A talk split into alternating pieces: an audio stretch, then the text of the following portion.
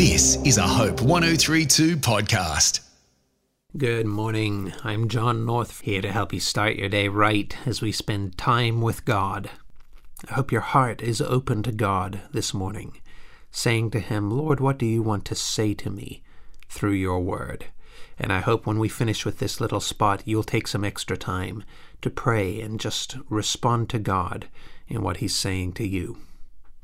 We're looking this week at the topic of answered prayer and how much God wants to make that the pattern of your life, that your life is marked by answered prayer. Hmm.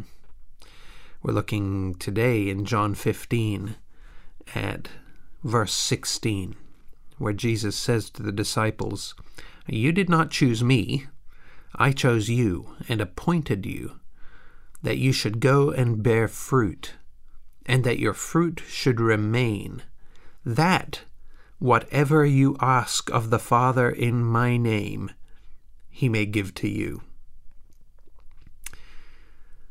You notice the order of things in this verse? He says, I want you to bear fruit that remains, so that whatever you ask the Father in my name, he may give to you.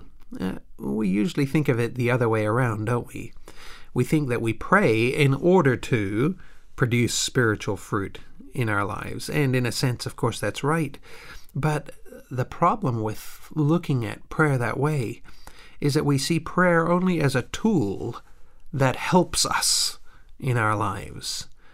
And I think Jesus wants us to see prayer not only as a help in ministry, but as a fruitful ministry itself, so that we need to have fruitful, healthy spiritual lives in order to pray rightly. Prayer is a ministry that we should prepare ourselves for in our spiritual state. Bear fruit so that whatever you ask the Father, He may give to you. We should have the goal in our lives of being more effective in our praying, and we should be actively, thoughtfully working towards that goal, making ourselves useful to God for the purpose of prayer. And you notice Jesus says, uh, if you are in that right spiritual condition, whatever you ask of the Father in my name, that he would give it to you. Uh, here again, this is the third time this week we've come to a passage in this same discussion of Jesus with the disciples, John 14 to 16, where he has said, Whatever you ask. Don't you want that for your prayer life? Yes, I think you do. Well, then begin working to prepare yourself spiritually for prayer don't just tack prayer onto the end of your day. Don't just tack prayer onto the beginning of your meals. Don't just tack prayer onto the beginning of your meetings. Uh, make prayer one of the most important activities of your life. Focus yourself for prayer. Prepare yourself spiritually. Deal with issues in your life. Come to God when you're going to make requests, not just rattling off a list of things you hope will happen. Come to God when you make requests with a deep sense of spiritual readiness and a sensitivity to what God might want you to ask for in prayer. Because for sure, if you ask in prayer what God would want you to ask, well, then there's no question, is there? Of course, that's what God is going to do. Whatever you ask, in order for that to be reality you have to be sensitive to God.